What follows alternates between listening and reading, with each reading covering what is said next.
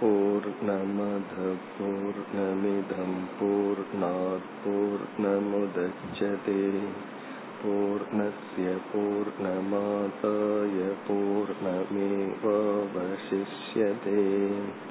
ॐ शान्ति शान्ति शान्तिः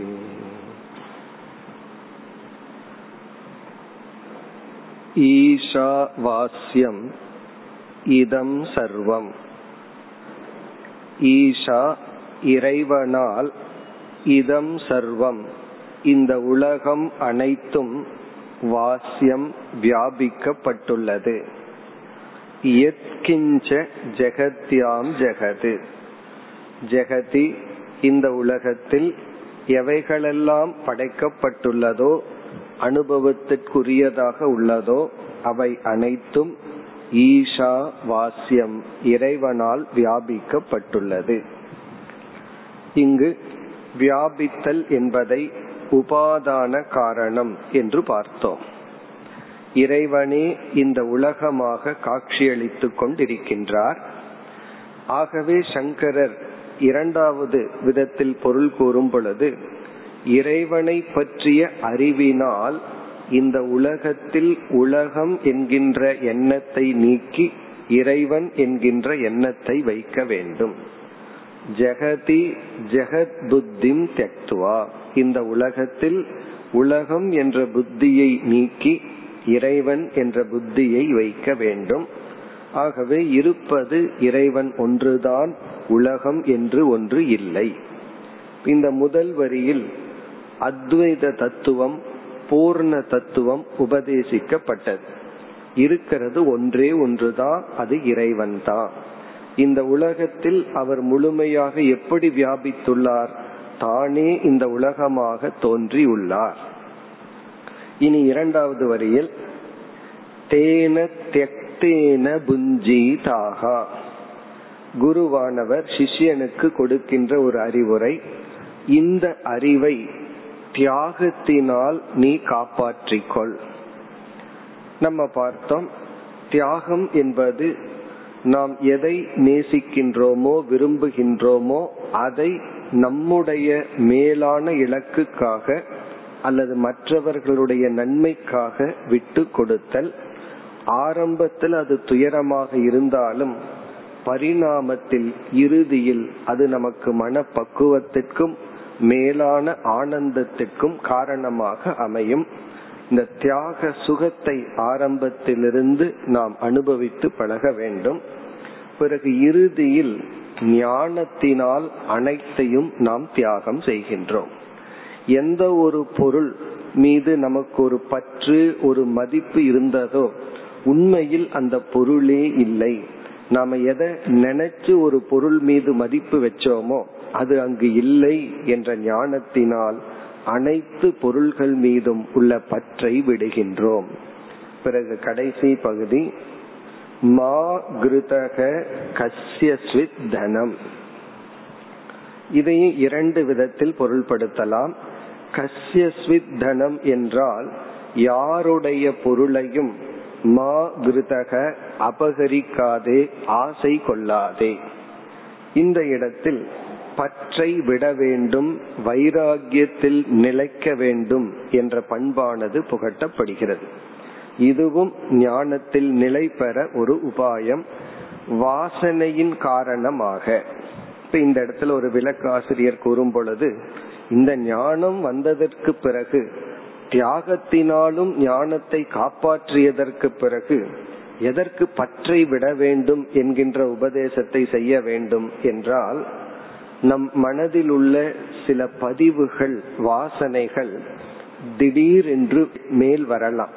அப்படி நம்ம எரியாமல் ஆழ்ந்த மனதில் உள்ள சில வாசனைகள் மேலே வரும் பொழுது அந்த வாசனைகளை மீண்டும் ஒரு முயற்சி செய்து நாம் நீக்க வேண்டும். என்ன முயற்சினா இதே அறிவை மீண்டும் மீண்டும் நமக்குள் கொண்டு வந்து அந்த ஆசையை நீக்க வேண்டும். இப்ப வாசனையின் நிமித்தமாக ஒரு சில பற்று நமக்கு ஏற்பட்டால் அதையும் நாம் நீக்க வேண்டும். பிறகு இரண்டாவது பொருள் மா கிருதக நீ எதில் ஆசைப்படுவாய்? கசிய தனம் பொருள் யாருடையது?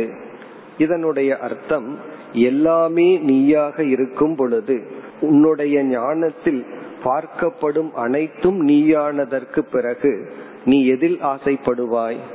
எதுல நம்ம ஆசைப்படுவோம்னா எது நமக்கு வேறாக உள்ளதோ நம்மிடம் இல்லையோ அதுலதான் ஆசைப்படுவோம். எல்லாமே நமதானதற்கு பிறகு ஆசை எப்படி வரும்? இப்ப இந்த பகுதி வந்து இப்படிப்பட்ட ஞானியினுடைய மனதில் ஆசை எப்படி இருக்கும் என்கின்ற ஒரு ஆச்சரியம். மா கிருதக அவனால் எப்படி ஆசை கொள்ள முடியும்? கசிய தனம் பொருள் யாருடையது? அவனுடைய பார்வையில தானே இந்த உலகமாக அவன் உணர்கின்றான். இப்ப முதல்ல ஈஷா வாசியம் பிறகு அவன் நினைக்கிறா மயா வாசியம் என்னால் இந்த உலகம் அனைத்தும் வியாபிக்கப்பட்டுள்ளது. நானே அனைத்துமாக இருக்கின்றேன். இத்துடன் முதல் மந்திரம் முடிவடைகின்றது. நாம் அடுத்த இரண்டாவது மந்திரத்திற்கு செல்லலாம்.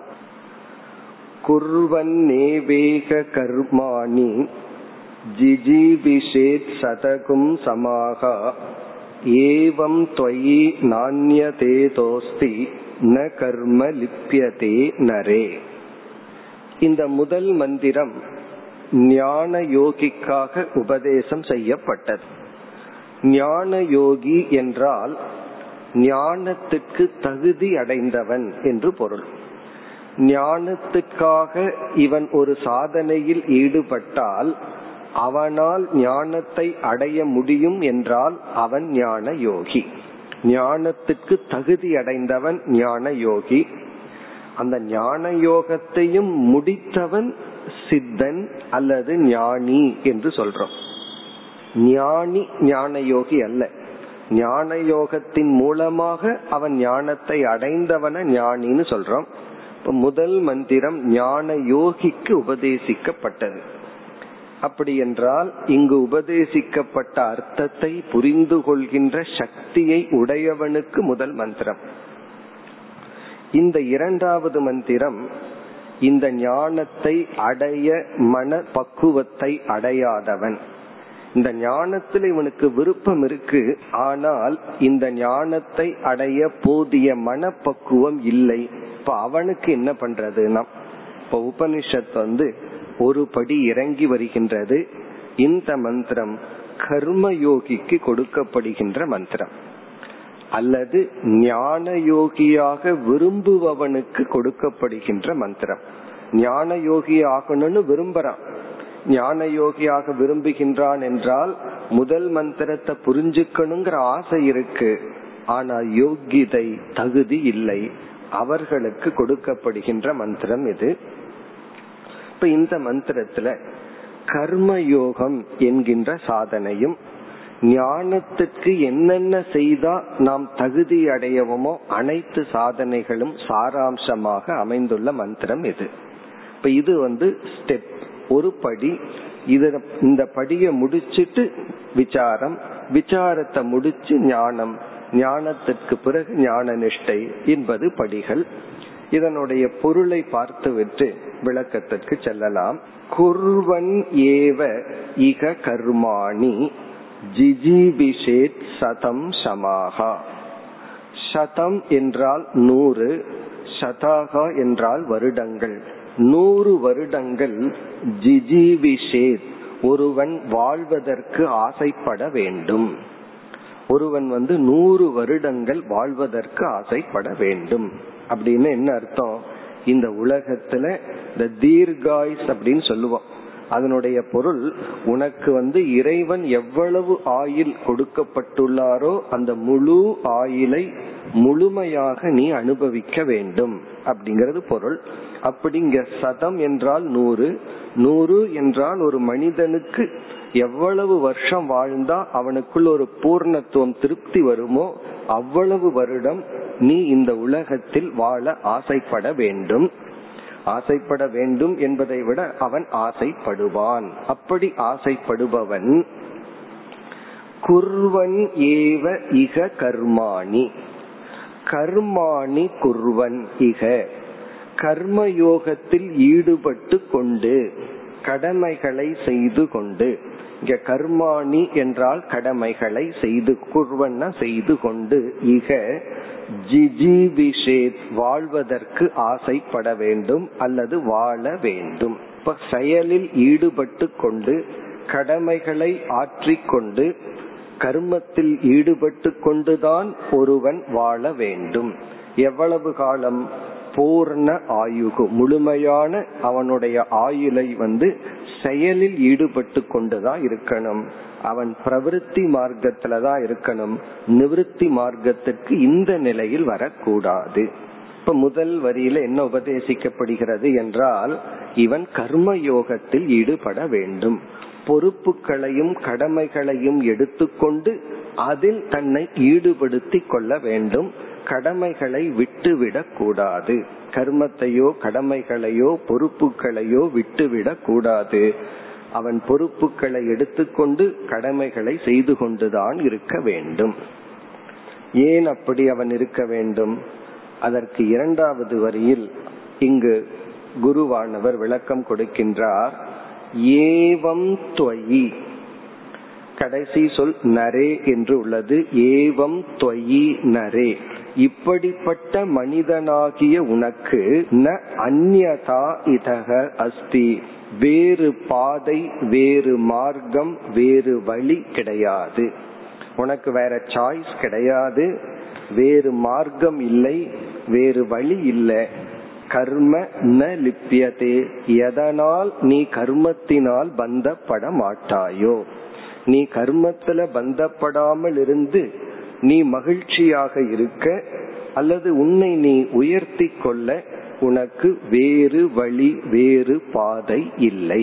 இந்த உபனிஷத் மந்திரங்கள் எல்லாம் பார்த்தா அது வனத்துல நடந்து போற மாதிரி இருக்கும். உபனிஷத்தினுடைய சாராம்சத்தை புரிஞ்சு எழுதின மகான்களினுடைய நூல்களை பார்த்தா அது ஒரு கார்டன் மாதிரி இருக்கும். அழகா அந்த ஸ்லோகங்கள் எல்லாம் அழகுபடுத்தப்பட்டிருக்கும். ஆனா உபனிஷத்துங்கிறது ஒரு வனம் என்று சொல்வார்கள். வனம் வந்து நேச்சுரலா இருக்கும். அது போல மந்திரங்கள் எல்லாம் நேரடியா படிச்சா ஒண்ணுமே நமக்கு புரியாத மாதிரி இருக்கும். இந்த மந்திரத்தை பார்த்தோம்னா ஒருத்த நூறு வருஷம் வாழ ஆசைப்படணும். அப்படி ஆசைப்படும் போது கர்மம் பண்ணிட்டு தான் கர்மயோகத்துல ஈடுபட்டுட்டு தான் இருக்கணும். ஏனென்றால் இப்படிப்பட்ட உனக்கு வேறு வழி கிடையாது. ஏனென்றால் இப்படி வாழ்ந்தாதான் நீ கர்மத்துல பந்தப்பட மாட்டாய். இப்படி ஒரு ஒரு ரொம்ப வேகா இருக்கிற மாதிரிதான் மந்திரங்கள் எல்லாம் இருக்கும். அதனாலதான் இத வந்து நம்ம முறைப்படி படிக்கணும் என்று நம்ம கூறுகின்றோம். உபனிஷத்துன்னு சொன்னாவே நம்ம படிச்சா தான் நமக்கு புரியும். படித்தால்னா கேட்டால் தான் நமக்கு விளங்கும். இப்ப இதுல வந்து இரண்டாவது வரியில் ஏவம் நரே துவயி என்ற இடத்தில் உனக்கு மனித சரீரத்தில் நான் மனிதன் என்கின்ற அபிமானம் உள்ளது. நான் மனிதன் என்ற சரீர அபிமானம் இருக்கின்ற காரணத்தினால் இந்த சரீரத்தின் மீது உடலின் மீதுள்ள அபிமானத்தை உன்னால் விட முடியாத காரணத்தினால் நீ கர்மயோகத்துல தான் இருந்தாக வேண்டும். ஒரு கால் உன்னால் உடலிலிருந்து உன்னை பிரித்து பார்க்கும் சக்தி இருந்தால் ஆத்ம அனாத்ம பண்ற சக்தி உனக்கு இருந்தால் நீ ஞான யோகத்துக்கு வரலாம். ஆனா உன்னால உடலிலிருந்து உன்னை பிரித்து கொள்ள முடியவில்லை. ஆகவே என்ன பண்ணணும்னா இந்த உடலோடு இருந்து அந்த அபிமானத்தோடு இருந்துதான் நீ வாழ்ந்தாக வேண்டும். இந்த அகங்காரம்ங்கிற சொல்லுக்கு இரண்டு பொருள் இருக்கு. உலக வழக்கில் அகங்காரம்னா ஈகோ கர்வம் அப்படின்னு ஒரு பொருள். வேதாந்த சாஸ்திரத்துல அகங்காரம்ங்கிறதுக்கு முற்றிலும் வேறொரு பொருள். அகங்காரம் என்றால் இந்த உடலை நான் என்று நினைக்கின்ற எண்ணம். அதுக்கு பேரு அகங்காரம். இத வந்து சரி தப்புன்னு நம்ம சொல்றது இல்லை இப்படி ஒரு எண்ணத்துக்கு பேரு அகங்காரம். அதை நம்ம வந்து ஈகோ என்று சொல்லக்கூடாது அப்படி மொழிபெயர்க்க கூடாது பாடி ஐடென்டிபிகேஷன் வேணா சொல்லலாம். இந்த உடலை வந்து எந்த ஒரு எண்ணம் நான் நினைக்குதோ அந்த எண்ணத்துக்கு பேரு அகங்கார விருத்தி. அந்த எண்ணத்தை தொடர்ந்துதான் மமக்கார விருத்தி வரும். இந்த உடல் நான் என்றால் பிறகு இந்த உடலுக்கு உதவுகின்ற உடலோடு சம்பந்தப்பட்ட உறவுகள் மனிதர்கள் பொருள்களை எல்லாம் என்னுடையது என்று சொல்ல ஆரம்பிப்போம். அப்ப அந்த நான்கிறத தொடர்ந்து என்னுடையது. நம்ம சாதாரணமா இந்த அகங்காரம் எல்லாம் இருக்க கூடாதுன்னு சொல்ற இடத்துல இந்த பொருள் அல்ல. அகங்காரம் இருக்க கூடாதுன்னா கர்வம் இருக்க கூடாதுன்னு பொருள். அத நம்ம இன்று மாலையில பார்க்க போறோம். அமானித்துவம்ங்கிற இடத்துல. இப்ப இங்கு வந்து அகங்காரம் என்றால் இந்த உடல் மீது நான் என்கின்ற ஒரு எண்ணம். அது இயற்கையாகவே இருக்கு. உண்மையில சொல்ல போனா குழந்தைகளுக்கு அது தெரியாம இருக்கும். குழந்தைகளுக்கு நான் தான் உடல்னு தெரியாம இருக்கும். அதனாலதான் பசிச்சதுன்னா அந்த குழந்தை தன்னுடைய ஒரு உணவை கையில கொடுத்தோம்னா நமக்குன்னு தனி வாய் இருக்குன்னு தெரியாம அம்மா வாயில கொண்டு போய் அது வைக்கும். இது என்னுடைய உடல் இது தாயினுடைய உடல்ங்கிறதெல்லாம் தெரியாது. வளர வளர ஒரு ஒரு வேற்றுமை இந்த குழந்தைக்கு வருது. உலகம் வேறு நான் வேறு நான்கிறது இந்த உடல் தான் இவ்விதம் இந்த உடல்ல ஒருவனுக்கு நான் என்கின்ற ஒரு எண்ணம் உறுதியாக இருக்கும் பொழுது அவனால உடலையும் தன்னையும் பிரிச்சு பார்க்க முடியாது. அப்படி பிரிச்சு பார்க்கிற சக்தி இல்லாத ஒரு மனநிலை இருந்தால் இந்த அகங்காரத்தை பண்படுத்த வேண்டும். இப்ப அகங்காரத்தை நீக்கிறது அது ஞான யோகம். அகங்காரத்தை பண்படுத்துவது அகங்காரத்தை பக்குவப்படுத்துவது வந்து கர்ம யோகம். இப்ப முதல் மந்திரத்துல வந்து இந்த நான்கிற அகங்காரத்தையே நீக்கி நான்கிற சொல்லுக்கு இந்த உடல் அர்த்தம் அல்ல நான்கிற சொல்லுக்கு இந்த உலகம்தான் அர்த்தம். நான் எல்லாமே நான் தான் அல்லது நான்கிறது இறைவன்கிறது அர்த்தம்னு சொல்லி இந்த நான்கிற சொல்லுல ஒரு பெரிய ஷிஃப்ட் மாற்றம் வந்து முதல் மந்திரம் சொல்லி கொடுத்தது.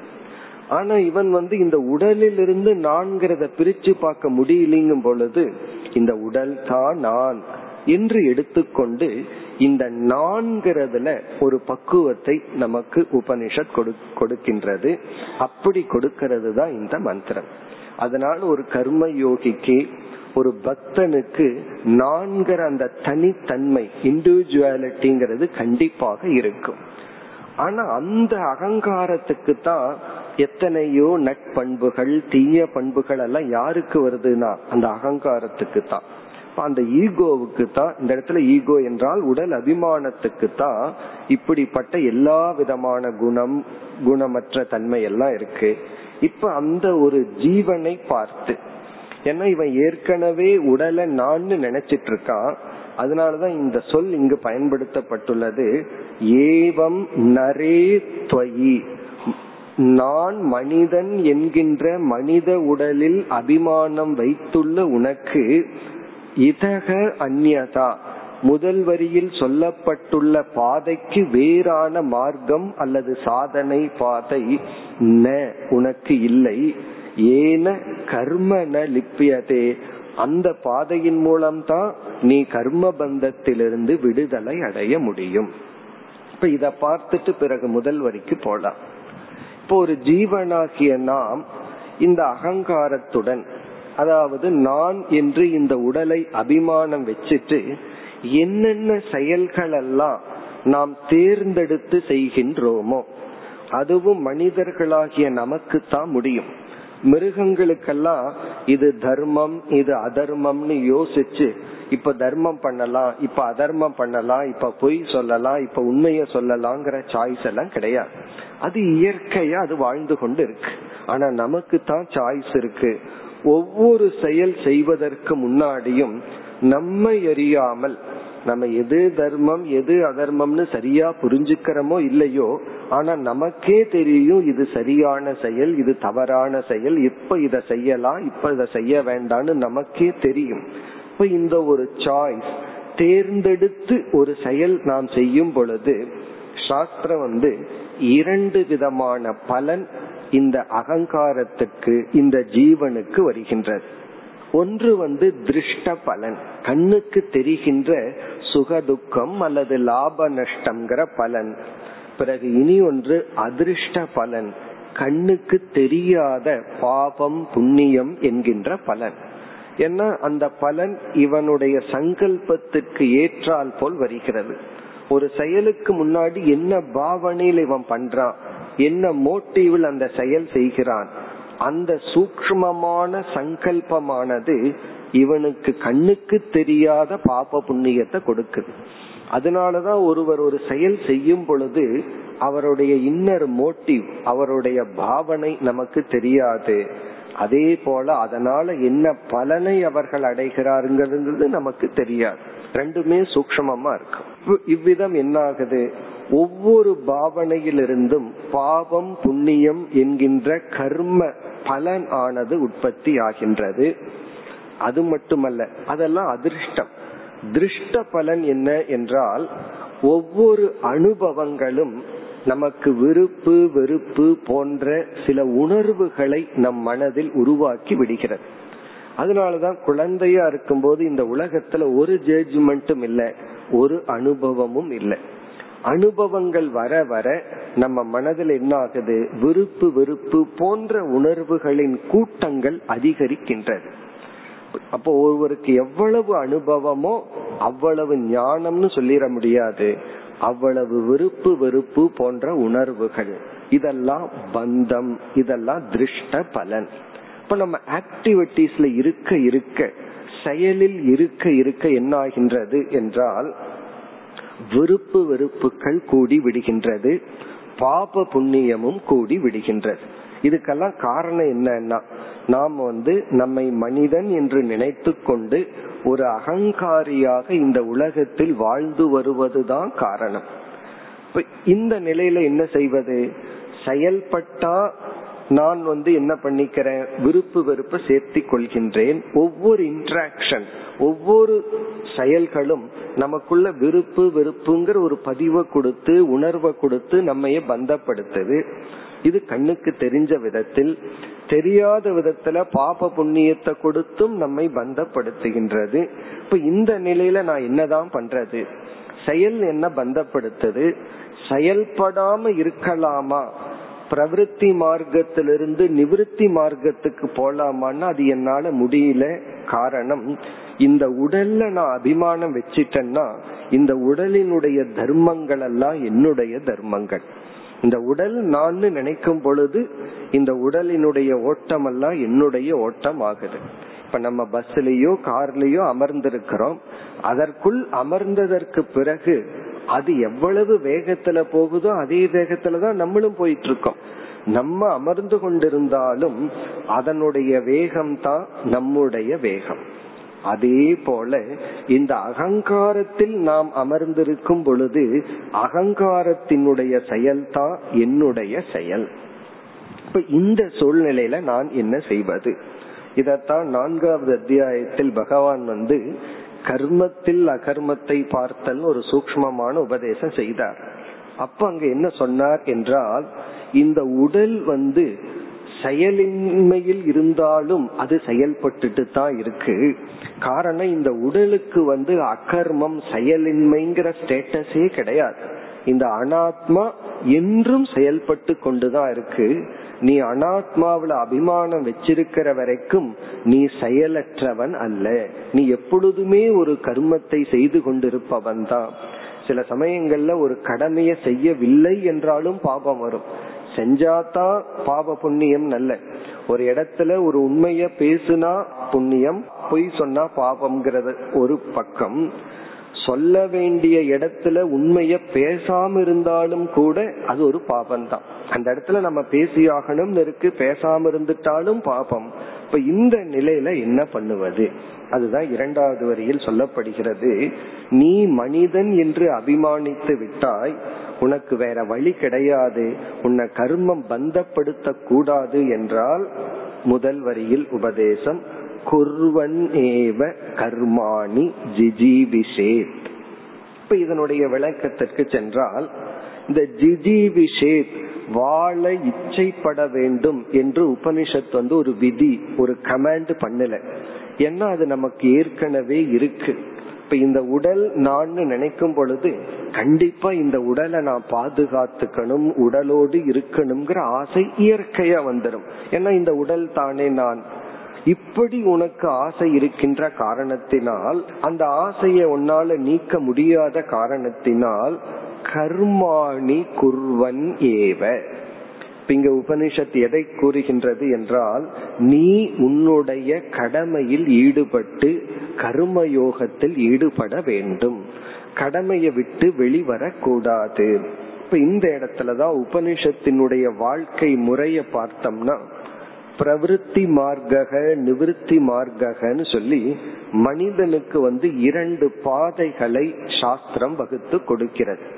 இரண்டு விதமான லைஃப் ஸ்டைல் பாதைகள் அல்லது சாதனைகள். அல்லது நாம வந்து ஆன்மீக சாதனைகள்னு எவைகளை எல்லாம் சொல்றோமோ அனைத்து சாதனைகளையும் நம்ம இரண்டா பிரிக்கிறோம். ஒன்று பிரவிற்த்தி ரூபமான சாதனை இனி ஒன்று நிவிருத்தி ரூபமான சாதனை. இப்ப உதாரணமாக நம்ம வந்து இறைவனுடைய ஏதாவது ஒரு ஸ்தோத்திரத்தை சொல்றோம் அப்படின்னா அது ஒரு பிரவிற்த்தி ரூபமான சாதனை. சாண்டிங் பண்றோம் அல்லது யாத்திரை போறோம் அல்லது சமுதாய சேவை பண்றோம் அல்லது குரு சேவை பண்றோம் இதெல்லாம் என்னன்னா பிரவிற்த்தி ரூபமான சாதனை. நிவிருத்தி ரூபமான சாதனைனா ஒருத்தர் மௌன விரதம் இருக்கார். அவர் என்ன பண்றார்னு கேட்டா அவர் பண்றது அங்க ஒண்ணு இல்ல. அவருடைய மனதுல இத பண்ண கூடாது அப்படிங்கறது தான் எண்ணம். இன்று நான் மௌன விரதம் இருக்கிறேன்னா அவருடைய மனதுல என்ன ஓட்டம் வரும்? பேச்சை தடுக்க வேண்டும் அப்படின்னு நிவிருத்தி விலக வேண்டும். அதே போல தியானம் பண்ற நேரத்துல வேற என்ன ஓட்டங்களை அனுமதிக்க கூடாது அதிலிருந்து விலகி கொள்ள வேண்டும்.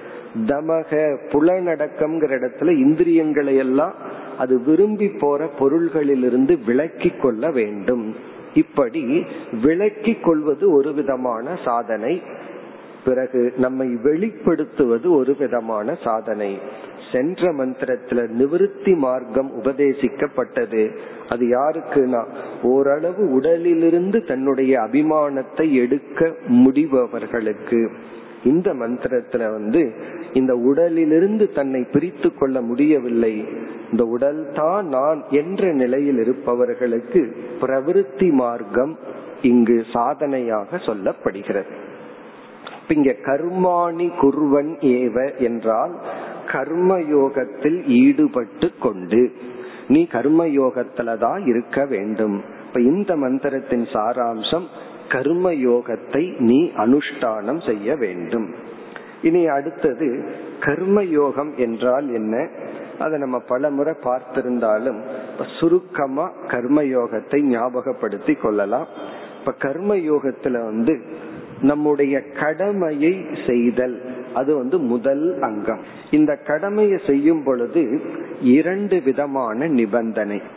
ஒன்று வந்து கடமையிலிருந்து உருவாகின்ற உரிமையை விட்டு கொடுத்தல். நான் வந்து என்னுடைய டியூட்டிய செய்யறேன். கடமையை செய்யறதுனால யாரோ ஒருவர் பலனடைகின்றார்கள்.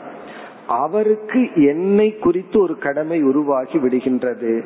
அது அவருடைய கடமை. அதை நான் எதிர்பார்க்காமல் இருத்தல். இதத்தான் நம்ம சாதாரணமா பலனை எதிர்பார்க்காதன்னு சொல்றோம். இதனுடைய பொருள் கடமையை செய்ததனால் என்ன உரிமை எனக்கு கிடைக்குமோ அந்த உரிமையை நம்ம வந்து போராடுவதனாலதான் நம்ம வந்து கடமையை செய்தும் துயரப்படுகின்றோம்.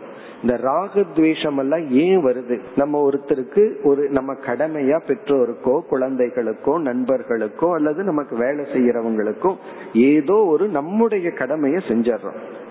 நம்ம கடமையினால பணலை அடைந்தவர்களுக்கு என்ன டியூட்டினா அவங்க நமக்கு திருப்பி ஏதோ பண்ணணும் தான் ஆனா அதை அவர்கள் செய்யவில்லை என்றால் நமக்கு உடனே வெறுப்பு வருகின்றது கோபம் வருது. காரணம் என்ன? அந்த உரிமையை நாம் கேட்பதனால். இங்க கர்மயோகத்துல பகவான் சொல்றார் உன்னுடைய உரிமை உனக்கு கொடுக்கப்படும். அவர் மூலியமா தான் வரணும்னு நீ எதிர்பார்க்காத அது என்னுடைய கடமைன்னு பகவான் சொல்ற நீ உன்னுடைய கடமையை செய்யும் பொழுது அதனுடைய பலனை ஏதோ ஒரு விதத்தில் நீ கண்டிப்பாக அடைந்து விடுவாய். நீ அந்த உரிமையை எதிர்பார்க்கும் பொழுதுதான் உனக்கு வந்து விருப்பு வெறுப்பு பாப புண்ணியம் போன்றவைகள் வருது. அந்த உரிமை வரல அப்படின்னா கடமையே நம்ம செய்ய மாட்டோம். உரிமை வந்து கண்டிப்பாக வரும். இறைவன் தான் கொடுக்கிறார் என்ற எண்ணத்தில் கடமையை செய்யும் பொழுது அதுவே பூஜையாகின்றது இறை வழிபாடு ஆகின்றது இப்ப இது வந்து முதல் நிபந்தனை. இரண்டாவது நிபந்தனை வந்து கடமையை செய்கின்ற இந்த கர்த்தா வந்து தன்னை கரணமாக பாவிக்க வேண்டும். இந்த கர்மயோகத்தினுடைய அச்சாணியான கருத்து இதுதான். கடமை என்கின்ற செயல்களில் பலனை வந்து எதிர்பார்க்க வேண்டாம் அப்படின்னா இறைவன் கொடுப்பார் என்ற நம்பிக்கை. பலனை எதிர்பார்த்து செய்யறோம். பலன் வர வேண்டும்னு செய்யறோம். இப்ப வயதான பெற்றோருக்கு நம்ம வந்து பணிவிட செய்யறோம்னா அவர் நல்லானாலும் சரி நாசமா போனாலும் சரின்னு எல்லாம் நம்ம செய்யல. அவங்க நல்லா இருக்கணும் இப்படித்தான் ரிசல்ட் வரணும்னு செய்யறோம். ஆனா அதை அவர்கள் அப்ரிசியேட் பண்றாங்களா ஏற்றுக்கொள்றாங்களா அதை வந்து அவர்கள் உணர்கிறார்களாங்கிறது வேறு. அதன் பலனை இறைவன் கண்டிப்பாக கொடுப்பார். பிறகு இரண்டாவது அம்சம் வந்து என்னுடைய கடமையை செய்யும் பொழுது கர்த்தா என்ற பாவனையில் செய்யாமல் நான் செய்கிறேன்னு செய்யாமல் அங்கு இறைவனை கொண்டு வந்து இறைவனுடைய கருவியாக நான் செயல்படுகின்றேன். இப்ப இறைவனுடைய கருவி இறைவனுடைய கருவினா இந்த கர்த்தாவை நம்ம கொஞ்சம் ரிஃபைன் பண்றோம். அந்த கருவின்னு சொல்றது அகங்காரம் தான் இருந்தாலும் அந்த அகங்காரத்தை நம்ம பண்படுத்துகின்றோம் மென்மைப்படுத்துகின்றோம். இந்த நான் செய்கிறேங்கிறத விட்டு இறைவனுடைய கருவியாக நான் செயல்படுகின்றேன். இது இதத்தான் இங்க வந்து கர்மாணி குருவன். கடமைகளை சாஸ்திரம் சொல்றபடி கர்மயோகப்படி செய்து கொண்டு நீ இருந்தால் நீ வந்து கர்மத்தினால பந்தப்பட மாட்டேன். பந்தப்படுத்துகின்ற கர்மமே உனக்கு வந்து மன தூய்மையை கொடுத்து ஞான யோகத்திற்கு உன்னை தகுதிப்படுத்தும். இனி அடுத்தது வந்து பரஹித கர்ம கர்மயோகத்தின் ஒரு அங்கம்.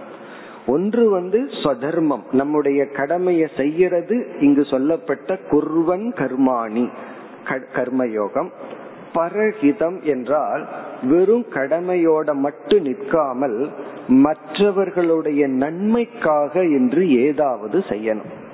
இது வந்து சந்நியாசத்தினுடைய அஸ்திவாரம் அல்லது தானத்திற்கான ஒரு ஆதாரம். கடைசியில எல்லாமே எனக்கு சொந்தம் இல்லை அப்படின்னு நம்ம விடணும். அதுக்கு எடுத்துக்கொள்ற பயிற்சி தான் நமக்கு எந்த விதத்திலும் சம்பந்தப்படாத மனிதர்களுக்கு நாம் செய்கின்ற உதவி. நம்மோடு சம்பந்தப்பட்டவர்களுக்கு செய்வது கடமைன்னு வந்துடும் எந்த விதத்திலையும் நம்ம சம்பந்தப்படாத ஒரு ஜீவராசிகளுக்கு நாம் செய்கின்ற உதவி சேவைதான் பரஹிதம் கர்ம. பரஹிதம்னா மற்றவர்களுடைய நன்மைக்காக செய்கின்ற சேவைகள். இது வந்து நம்மளுடைய மனதை இன்னும் எக்ஸ்பேண்ட் பண்ணி இந்த அபிமானத்தை வளர்க்க. ஏன்னா இப்ப இந்த உடல்ல தான் நான்கிற புத்தி இருக்கு. அத உபனிஷத் மிக அழகா சொல்லி சொன்னது நரே தொயி நர அபிமானி தொயி. இந்த உடல் தான் நான் நினைச்சிட்டு இருக்கேன். பிறகு எப்படி எக்ஸ்டென்ஷன் ஆகணும்னா இந்த உடலுக்கு ஒரு இனிப்பு கிடைச்சதுன்னா நான் சாப்பிட்டு சந்தோஷப்படுறேன். இது இது அப்படியே எக்ஸ்டென்ஷன் ஆகணும். வேற யாராவது சாப்பிட்டு அதை பார்த்து அவங்க சந்தோஷப்படுறாங்கன்னு நினைச்சு எனக்கு ஒரு சந்தோஷம் வருதுன்னா என்ன எரியாம என்ன ஆயிருக்கு? எக்ஸ்டென்ஷன் ஆயிருக்குன்னு அர்த்தம். ஒரு ஒரு அம்மா வந்து தானே சாப்பிட்டு இருந்தவள் குழந்தைய சாப்பிட்டு அதிலிருந்து தான் சாப்பிட்ட எவ்வளவு சந்தோஷமோ அதை விட அதிக சந்தோஷத்தை அடைகிறாள்னா இப்ப என்ன ஆயிருக்குன்னா அந்த சந்தோஷம் மகிழ்ச்சி வரணும்னா இந்த நான்கிற அபிமானம் வந்து உடலுக்கு அப்பாற்பட்டு போயாச்சுன்னு அர்த்தம். இந்த பரஹிதம் கர்ம சேவையெல்லாம் இந்த செல்ஃபை எக்ஸ்டென்ஷன் பண்றதுக்கு பயன்படும். இந்த நான்கிற ஒரு பவுண்டரி இருக்கே அதை கொஞ்சம் விரிவுபடுத்தும். ஏன்னா அது இந்த உடலோடு பிறகு அடுத்தது வந்து இந்த குடும்பம்னு சொல்லி ஒரு சிறிய வட்டத்தில் இருக்கு. இப்ப கர்ம யோகத்துல பகவான் உபதேசிக்கிற அடுத்த ஸ்டெப் வந்து கீதையில பரஹிதம் கர்ம. மற்றவர்களுடைய நன்மைக்காக ஒரு காலத்தை நம்மிடத்தில் இருக்கிற அறிவு அல்லது பொருள் இதை செலவிடுதல். இனி மூன்றாவது வந்து கர்மயோகத்தின் அங்கம் வந்து பரிகார கர்மத்தை குறைத்து கொள்ளுதல். பரஹிதம் அப்படின்னு சொன்னா மற்றவங்க நன்மைக்காகவும் நம்ம செய்யணும் கடமையையும் செய்யணும். அடுத்தது பரிகாரம். சில கஷ்டங்கள் நமக்கு வந்துட்டே இருந்ததுன்னா சில கஷ்டங்களுக்கு வேணா பரிகாரத்தை தேடிக்கலாம். பிறகு என்ன பண்ணணும்னா இந்த பரிகாரத்தை விட்டுட்டு வருகின்ற கஷ்டங்கள் அனைத்தும் இறைவனுடைய பிரசாதமாக எடுத்து கொள்ளுதல். அது எப்ப நம்ம வந்து பரிகாரத்துக்கு போறோம்? இது எனக்கு ஆகாது எனக்கு வேண்டாம் அப்படின்னு சொல்லிட்டு கடவுளையே நினைக்காததுனால தான் பரிகாரத்துக்கு போறோம். பரிகாரத்துக்கு எப்ப போக மாட்டோம்னா என்னென்ன அனுபவங்கள் கஷ்டமெல்லாம் வருதோ அது இறைவனுடைய விருப்பப்படிதான் வருது. அதை நான் ஏற்றுக்கொள்கின்றேன். குறிப்பா கஷ்டத்துலதான். சந்தோஷத்துக்கு யாரும் பரிகாரம் தேட மாட்டார்கள். இன்னைக்கு ரொம்ப சந்தோஷமா இருக்கு பரிகாரம் பண்ணலான்ட்டு போக மாட்டார்கள். கஷ்டம் வரும் பொழுதுதான் மைண்ட் வந்து பரிகாரத்துக்கு போகும். மேலோட்டமா சிலது பண்ணலாம். சில கஷ்டங்கள் நீங்கன்னா நல்லா இருப்போம்னு பண்ணலாம். ஆனால் முயற்சிக்கு பிறகு ஓரளவுக்கு முயற்சி செய்ததற்கு பிறகு புத்தி பரிகாரத்திலேயே இருந்தால் நம்ம வந்து இறைவனுடைய பிரசாதமா ஏற்றுக்கொள்ற புத்தி நமக்கு இருக்காது. பிறகு நிஷித்த கர்ம எதெல்லாம் சாஸ்திரத்துல செய்யக்கூடாதுன்னு சொல்லியிருக்கோ அதை முழுமையாக தவிர்த்தல். நிஷித்தம்னா அதர்மமான செயலை தவிர்த்தல். பிறகு காமிய கர்ம ஆசைப்பட்டு செய்கின்ற செயல்களை அளவுடன் இருத்தல். அதை முழுமையா நீக்க வேண்டும் இந்த இடத்துல சொல்ல முடியாது. ஏன்னா அதற்கான போதிய பக்குவம் இந்த ஸ்டேஜில் ஒரு சாதகனுக்கு இல்லை. அப்ப காமிய கர்மம்னா ஆசையில் தூண்டப்பட்ட செயல்களை செய்யலாம் அது அளவுடன் மித காமியம் என்று சொல்வார்கள். இந்த காமியத்தில் ஒரு மிதத்துவம் அளவு இருக்க வேண்டும். நிஷித்த கர்மத்தை விட்டு பரிகாரத்தையும் குறைத்து கொண்டு. ஏதோ ஒரு கஷ்டங்கள் வருது அது அது நோயினால் இருக்கலாம் பொருள்னால் இருக்கலாம் உறவுகள்னால் இருக்கலாம் அதுக்கு ஏதாவது ஒரு பரிகாரத்தை மிக குறைவான அளவில் தேடலாம்.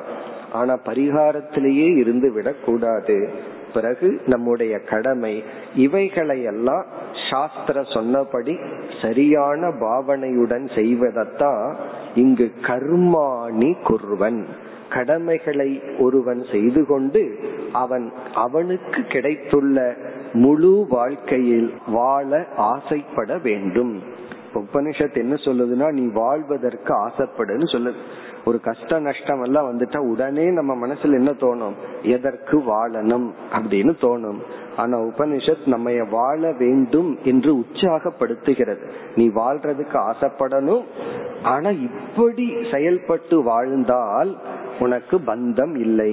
அந்த வாழ்க்கையே வந்து மகிழ்ச்சிகரமாக இருக்கும் என்று இந்த மந்திரம் கர்ம யோகியை குறித்து கொடுக்கப்பட்டுள்ள மந்திரம். ஃபர்ஸ்ட் மந்திரம் வந்து ஞான யோகிக்காக. எதற்குனா அவன் அப்பொழுது ஞானத்தை அடைவான். அவன் வந்து நிவிருத்தி மார்க்கத்தில் இருக்கிறான். ஓரளவு இந்த உடலில் இருந்து தன்னை அவனால பிரிச்சுக்க முடிஞ்சது. அப்படி முடியாமல் இருக்க இருப்பவனுக்கு இந்த உடல் தான் நான் நினைச்சிட்டு இருக்கிறவனுக்கு ஒரு ஸ்டெப் இறங்கி வந்து கர்ம யோகத்தை சாதனையாக இந்த மந்திரம் கூறியது. இனி மூன்றாவது மந்திரத்திற்கு செல்லலாம். அசூர்யா நாம தே லோகாக. அந்தேன தமசாவிருதாக தாம்ஸ்தே பிரேத்யாபிகச்சந்தி ஏகே சாத்மகனோ ஜனாகா. இன்றும் ஒரு படி உபனிஷத் இறங்கி வருகின்றது. முதல்ல வந்து ஹையஸ்ட் நிலையில் இருந்தவன சொல்லுச்சு. அதாவது ஞான யோகி தான் மேலான இறுதியான சாதனையில இருக்கின்ற சாதகன். பிறகு அடுத்தபடி கர்ம யோகி. இனி ஒருத்தன் இருக்கான் நான் கர்ம யோகமும் பண்ண மாட்டேன். நான் வந்து நிஷித்த கர்மம் தான் பண்ணுவேன். காமிய கர்மம் தான் பண்ணுவேன். கடமையையும் கூட வியாபாரமாகத்தான் பண்ணுவேன். சுயநலமாகத்தான் இருப்பேன். பணம் தான் எனக்கு லட்சியம். எந்த உறவு எதுவுமே எனக்கு லட்சியம் இல்லை இப்படி ஒரு மனிதன் நினைத்தால் நான் தர்மப்படியே வாழ மாட்டேன் என்று ஒருவன் இருந்தால் அவனை வந்து கர்மி என்று சொல்றான் கர்மினா அவனுக்கு வந்து தியாகம் கர்மயோகம் விட்டு கொடுத்தல் இது எதுவுமே கிடையாது. லட்சியம் என்னன்னா இந்த உலகத்துல ஆரோக்கியம் இருக்கிற வரைக்கும் எவ்வளவு போகத்தை அனுபவிக்க முடியுமோ அனுபவிக்கணும். புத்திய பயன்படுத்தி எவ்வளவு பொருளை சம்பாதிக்க முடியுமோ சம்பாதிக்கணும். இதுதான் லட்சியம். அதாவது வந்து ஒரு பொருள் வந்து நமக்கு இன்பத்தை கொடுக்கும். அதை விட ஒரு மனிதனுடைய அன்பு உறவு வந்து அதிகமான இன்பத்தை கொடுக்கும். இத யாரு வந்து இந்த பணமா பாசமான்னு சொன்னா பணத்தை விட்டு பாசத்துக்கு போகணும்னு சொல்லுவோம். அடுத்தது பாசமா பக்தியான்னு சொன்னா அடுத்தது பக்தி. ஆனா அந்த பணம் பாசம்னு வரும் பொழுது இந்த பணம் தான் அப்படின்னு ஒருத்தன் வந்துட்டான்னு சொன்னா அவனுடைய மனம் மென்மையை இழந்து விட்டது. ரொம்ப கிராஸ் ஆயிடுதுன்னு அர்த்தம். ஏன்னா அந்த பொருளில் இருந்து தான் அவனுக்கு இன்பம் வர்ற மனநிலைக்கு இறங்கி வந்து விட்டான். அதுவும் தர்மப்படி செஞ்சான்னா அவன் என்ன பண்ணுவான்? அப்படியே அடுத்த ஸ்டெப்புக்கு போவான். தர்மத்தையும் விட்டு விட்டால் தர்மப்படியும் செய்யாம எனக்கு பொருள் தான் முக்கியம் உறவுகள் எதுவுமே முக்கியம் அல்ல நட்பண்புகள் முக்கியம் அல்ல இந்த உலகத்துல ஆரோக்கியம் இருக்கிற வரைக்கும் என்ன பண்ணணும்னா மிஷின் இந்த எம் எம் எம்னு சொல்வார்கள். இப்ப மனிதர்கள் எல்லாம் இந்த மேன் வந்து மணி மேக்கிங் மிஷினா மாறிட்டாங்களாம். மணி மேக்கிங் மிஷின் பணத்தை சம்பாதிக்கிற மிஷினா மனிதர்கள் மாறிவிட்டார்கள். அப்படி இருக்கிறவனுக்கு இங்க உபனிஷத் பேசுகின்றது. இப்ப யார குறிச்சு பேசுது? ஒருத்தன் சொல்றான் எனக்கு கர்மயோகமும் வேண்டாம் பக்தியும் வேண்டாம் நட்பண்புகளும் வேண்டாம் எனக்கு பொருள் தான் வேணும் இன்பந்தான் வேண்டும் என்று ஒருவன் நினைத்து கொண்டு இருந்தால் அவனுக்கு இந்த மந்திரம் அவனை குறித்து உபனிஷத் பேசுகின்ற மந்திரம். அவனை அவனுடைய நிலை அவன் எந்த ஸ்டேட்ல இருக்கா அவனுடைய முடிவு என்ன என்று கூறி உபனிஷத் வந்து குருவானவர் வேற வழி இல்லாம அவனை நிந்தனை செய்கின்றார். நம்ம திட்டமல்ல அதத்தான் உபனிஷத்தே பண்ணுது. காரணம் என்ன? அந்த நிந்தனை வந்து சாஸ்திரத்தில் ஒரு நியதி இருக்கு நிந்தா ந நிந்தார்த்தம். நிந்தனை நிந்தனைக்காக அல்ல அறிவை கொடுப்பதற்காக. அல்லது வந்து நம்முடைய அன்பை வெளிப்படுத்துவதற்காக. ஒரு அம்மா வந்து கோவப்பட்டு மகனை திட்டான்னு சொன்னா அந்த இடத்துல லாஜிக் என்னன்னா நிந்தா ந நிந்தார்த்தம். திட்டுறதுக்காக திட்டல. தன்னுடைய அன்பு வந்து அப்படி ஒரு கோபமாக திட்டுதலாக வெளிப்படுகின்ற அது அன்புல திட்டுனா கோபத்திலேயோ வெறுப்புல திட்டுனா அதல்ல. அந்த அன்புல திட்டுனா திட்டுறதும் கூட திட்டுறதல்ல. அதனாலதான் சில பேர் நீ என்ன திட்டுறதே இல்லைன்னு கோவிச்சுக்குவாங்க. உனக்கு உண்மையா அன்பு இருந்தா என்ன திட்டணும் அல்லன்னு சொல்லுவார்கள். அப்படி உபனிஷத்து அன்பின் அடிப்படையில அவங்கள பார்த்து என்ன சொல்கிறது? இப்ப யார பார்த்து இந்த மந்திரம் பேசுது? கர்மயோகத்துக்கும் நான் தயாரா இல்லை. எனக்கு ஜடமான பொருள்கள் வேணும். ஆரோக்கியம் இருக்கிற வரைக்கும் நான் ஒரு மிஷின் மாதிரி தான் இருப்பேன் என்று நினைப்பவர்களுக்கு உபனிஷத் கடைசி பகுதியை பார்த்தோம்னா ஏ கேச்ச ஆத்மகணக ஜனாகா. ஜனாகான்னு பன்மையில சொல்லுது. இப்படிப்பட்ட மனிதர்கள் வந்து ஆத்மகணக ஆத்மகணகனா தற்கொலை செய்து கொள்பவர்கள். இதற்கு மேல ஸ்ட்ராங்கான வார்த்தை உபனிஷத்தினால சொல்ல முடியுமா? இப்படிப்பட்ட மனிதர்கள் தன்னைத்தானே அழித்து கொள்பவர்கள். அதனால இவங்களை பார்த்தா நம்ம என்ன படணும்னா பரிதாபப்படணுமே தவிர வெறுப்பு வரக்கூடாது. இந்த அதர்மமான வாழ்க்கையில இருக்கிறவங்களை பார்த்தா நமக்கு வெறுப்பு வந்தால் அதுவே ஒரு அதர்மம். இந்த இடத்துல அது வந்து அதே தோஷம். ஒருத்தன் ஒரு தப்பு பண்றான்னு சொல்லி அதே தப்ப நம்ம பண்ணா அவனுக்கு நமக்கு என்ன வேற்றுமை? இப்போ ஒருத்தன் அதர்மப்படி இருக்கா? அவனை நம்ம வந்து அதர்மம்ங்கிற காரணத்தினாலதான் அவனை கீழான நிலைக்கு அவன் போறான். நம்மளும் அவனை வெறுத்து கோவப்பட்டு மீண்டும் அதே வேலையை செஞ்சோம்னா அப்ப அவனும் ஒரு அதர்மத்தை பண்றான் நம்ம வேற அதர்மத்தை பண்றோம் வேற்றுமையே கிடையாது. ஆகவே அங்கு வெறுப்பு வரக்கூடாது. அதர்மத்தை பார்த்தும் அதர்மத்தில் இருப்பவர்களை பார்த்தும் நம்ம மனதுல பரிவும் கருணையும் தான் நமக்கு வர வேண்டும். அதத்தான் இங்க உபனிஷத் அந்த கருணையுடன் கூறுகிறது ஆத்மகனக ஜனாகா அவர்கள் அவர்களையே அழித்து கொள்கின்றார்கள். ஏன்னா இந்த மனித சரீரத்தை கிடைச்சு இந்த மனித சரீரத்தில் அவர்கள் உன்னதமான நிலைக்கு போலாம். அவர்கள் மோட்சத்துக்கு போகாட்டியும் புண்ணியத்தை சேகரிச்சு இந்த மனிதனாலதான் இந்த தியாகம்ங்கிற சுகம் மன்னித்தல்ங்கிற சுகம் இது போன்ற சுகத்தை எல்லாம் அனுபவிக்க முடியும். ஆனா மிருகங்களுக்கெல்லாம் அது கிடையாது. மிருகங்களுக்கு வந்து உணவு தூங்குதல் இனப்பெருக்கம். இவ்வளவுதான் இன்பம். ஒருத்த மனித உடலை எடுத்துட்டு அவனும் இதே லெவல் இன்பத்தை மட்டும் அனுபவிக்கிறான்னு வச்சுக்குவோமே. மிருக உடல் எடுத்தா எவ்வளவு இன்பம் கிடைக்குமோ எவ்வளவு டிகிரி ஆஃப் ஹாப்பினஸ் அதே லெவல் தான் மனித உடலும் எடுத்து அனுபவித்தால் ஒரு விளக்க ஆசிரியர் சொல்றார் அவன் இந்த மனித உடலை தற்கொலை செய்து கொண்டான். அப்ப என்னன்னா அவன் மிருக உடல்ல வாழ்ந்துட்டு இருக்கான்னு அர்த்தம். இப்ப மனித உடலுக்குன்னு கிடைக்கிற இன்பத்தை அவன் அனுபவிக்காததனால் அவன் என்ன பண்ணிட்டான் இந்த மனித உடலுக்கு அவன் கொலை செய்து விட்டான். இந்த மனுஷத்துவம்ங்கிற அந்த ஸ்டேட்டஸ அவன் வந்து மர்டர் பண்ணிட்டான் இது யார் இத செஞ்சான்னா இது அவனே செஞ்சிட்டதுனாலதான் இது ஆத்மகனக. ஆத்மகனகங்கிற வார்த்தைக்கு தற்கொலை என்று பொருள். சூசைட் அவன் தன்னையே அழித்து கொண்டான். இந்த இடத்துல தன்னை அழித்து கொண்டான்னா தன்னுடைய உடலை அழித்து கொண்டான்னு பொருள் அல்ல. தன்னுடைய புருஷார்த்தத்தை அழித்து கொண்டான். தன்னுடைய இலக்கை அழித்து கொண்டான். மனித சரீரத்தினால கிடைக்கக்கூடிய மேன்மையை அவன் அழித்து கொண்டான். மனித உடலினால் கிடைக்கக்கூடிய மேலான இன்பத்தை அவனே அழித்து கொண்டான். அப்படி இந்த வயதானவர்களுக்கும் அல்லது வந்து தர்மப்படியே வாழ்ந்து கொண்டிருக்கிறவங்களுக்கு வர்ற சாத்விகமான துக்கம் என்னன்னா அவர்களை சார்ந்தவர்கள் அதர்மமான வழியில் இருந்தால் அதை அவர்களால ஜீர்ணிச்சுக்க முடியறதில்லை. அது அவர்கள் ஒரு துயரத்தை கொடுக்குது. அந்த துயரத்தையும் கொடுக்க கூடாது வெறுப்பும் வரக்கூடாது கோபமும் வரக்கூடாது. அவர்களிடத்துல வந்து அன்பும் கருணையும் பரிதாப உணர்வும் தான் வரணும். அதுக்கு தான் இந்த மந்திரம். இப்ப அவர்களை குறிச்சு என்னென்னலாம் சொல்லுது? இப்ப இந்த மந்திரத்துல மூன்று கருத்து. இப்படிப்பட்ட மனிதர்களை நிந்தனை செய்து இப்படிப்பட்ட மனிதர்களினுடைய ஸ்திதி இப்படிப்பட்ட மனிதர்களினுடைய கதி. ஸ்திதி கதி கர்மினாம் கர்மிகளினுடைய நிலையும் அவர்கள் அடைய போகின்ற பலனும் இந்த மந்திரத்துல சொல்லப்படுது.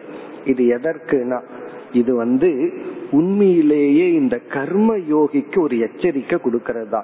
நீ ஒரு ஸ்டெப் மேல போயிருக்க இதிலிருந்து மேல போயிட்ட திரும்பி பாரு கீழே வந்துடாத ஏன்னா இப்படிப்பட்ட மனிதர்களிடத்துல உபனிஷத் பேசவே முடியாது. காரணம் என்னன்னா இத வந்து அவங்க கிட்ட பேசினா அவங்க கேக்குற நிலையில இல்லை.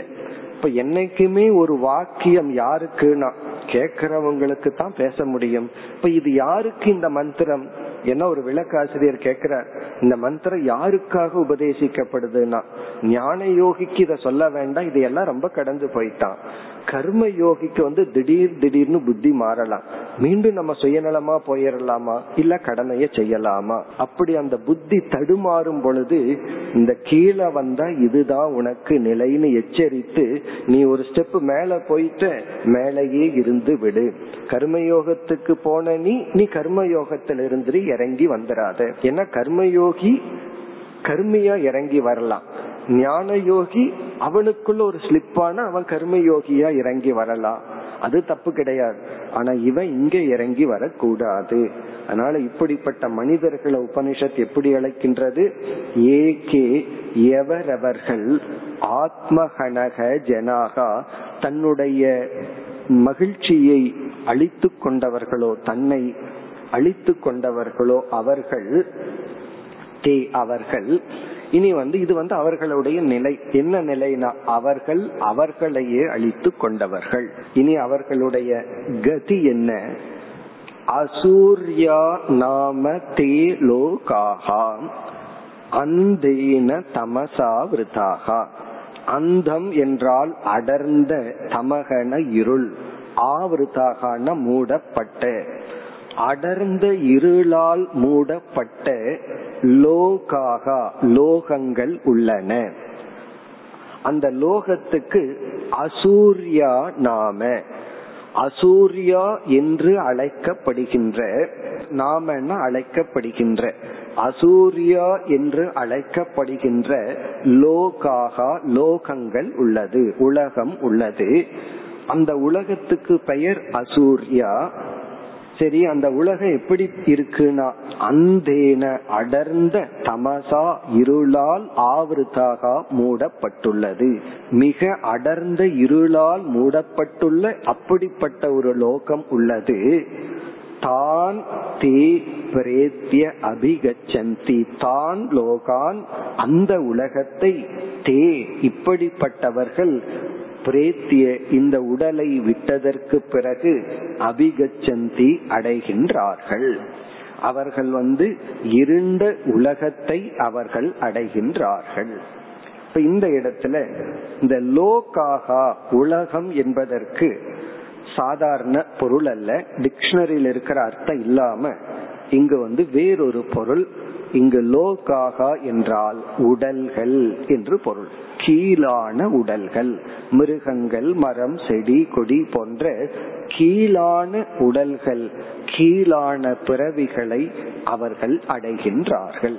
ஏன்னா அவனுக்கு வந்து மனித உடல் கொடுத்து பார்த்தான் மனித உடல் கொடுத்து பார்த்து மனித உடலினால் அடையக்கூடிய இன்பத்தை அவன் அடையிறதுக்கு அவன் மனது தயாரா இல்லைன்னா பிறகு எதுக்கு ஹையரா கொடுத்தா அதை வேஸ்ட் பண்ணணும்? உடனே என்னன்னா சரி உனக்கு மிருக உடல் தான் தேவைப்படுதுன்னு சொல்லி அவனுக்கு கீழான உடல் தான் கொடுக்கணும். மனித உடல் ஒண்ணு கிடைச்சு மனித உடல்ல அடையக்கூடிய இலக்கை ஒருத்தன் அடைஞ்சாதான் அந்த உடலை பயன்படுத்தியவன். அப்படி இல்லை என்றால் அந்த உடலை அவன் பயன்படுத்தியவன் அல்ல. ஆகவே இங்கு லோகாகா என்றால் மனித உடல் இவனுக்கு கிடைத்து அதில் அவன் உயரவில்லை என்றால் அதைவிட கீழான உடலுக்கு அவன் செல்கின்றான். இப்ப இந்த மிருகம் போன்ற உடல் எல்லாம் அதுக்கு இங்க கொடுக்கப்பட்டுள்ள அடைமொழி அந்தீன தமசா ஆவருத்தாக. முழுமையான அடர்ந்த இருளால் மூடப்பட்ட உடல். இதனுடைய பொருள் என்னவென்றால் இந்த மனித உடல்ல மட்டும்தான் தன்னையே பார்க்கின்ற ஒரு அறியும் சக்தி கொடுக்கப்பட்டுள்ளது.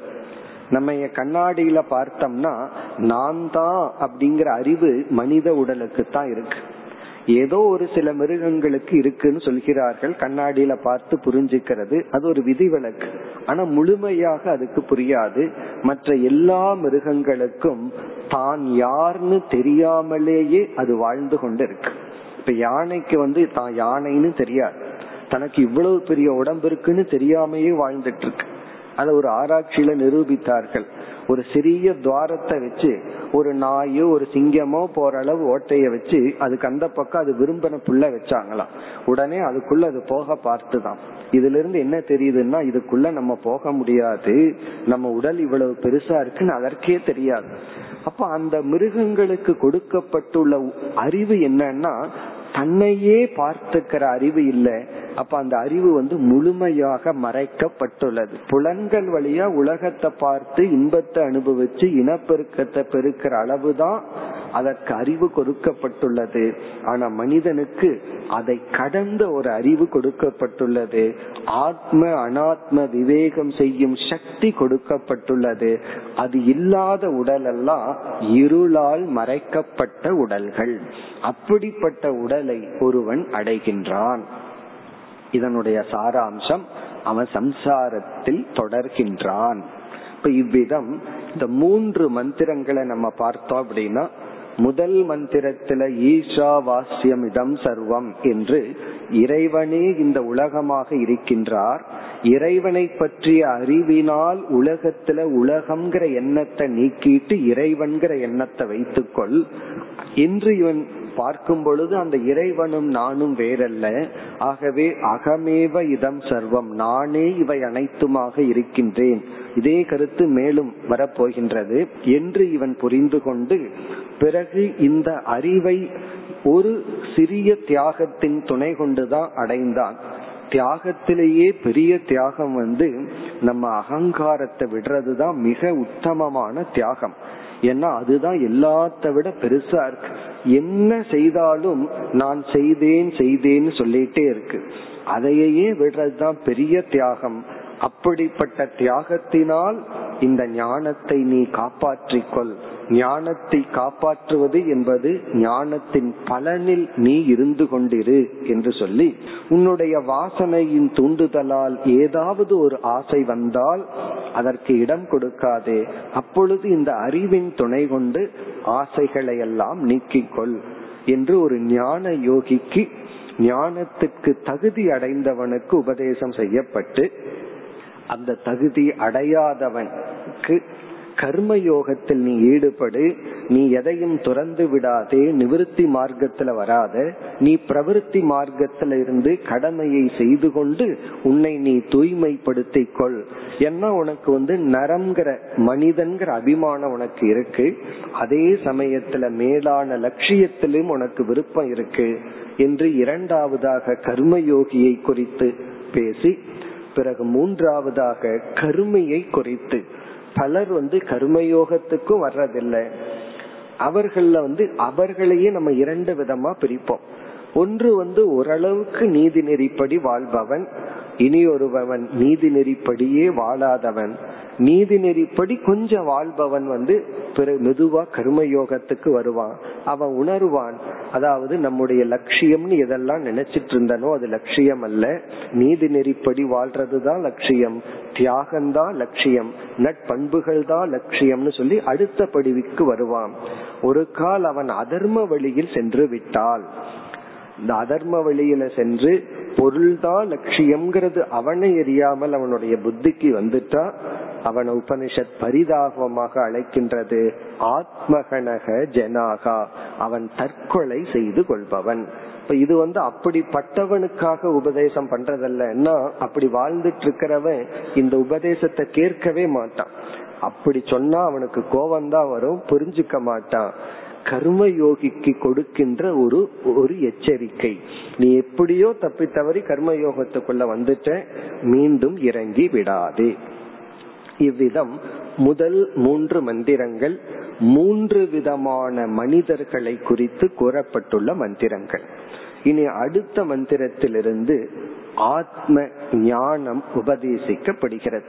அதாவது நான்காவது மந்திரத்தில் ஆரம்பிச்சு எட்டாவது மந்திரம் வரை ஆத்ம ஞானம் அதாவது ஒரு விதமான விசாரம் ஒரு விதமான முறைப்படி ஆத்மாவை பற்றி அறிவை புகட்டி பிறகு ஞானியினுடைய மனதுல எப்படிப்பட்ட ஞானம் உள்ளது என்று இந்த உபநிஷத்துல மிக அழகாக விளக்கி ஞானத்தினுடைய பலன் மிக அழகாக இந்த உபனிஷத்தில் கூறப்படுகிறது.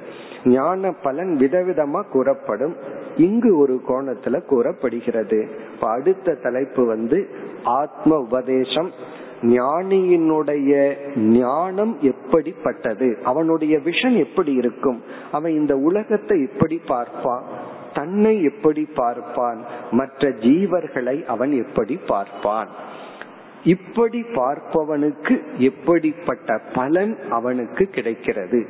அது வந்து ஜீவன் முக்தி. உயிரோடு இருக்கும் பொழுதே அவன் எப்படிப்பட்ட பலனை அனுபவிக்கின்றான்? எப்படிப்பட்ட அனர்த்தத்திலிருந்து சங்கடத்திலிருந்து விடுதலை அடைகின்றான் என்று வர இருக்கின்றது. நாளை நாம் தொடர்வோம். ஓம் போர் நமத போர் நமிதம் போர் நமுதச்சதே पूर्णस्य पूर्णमादाय पूर्णमेवावशिष्यते ॐ शान्ति शान्ति शान्तिः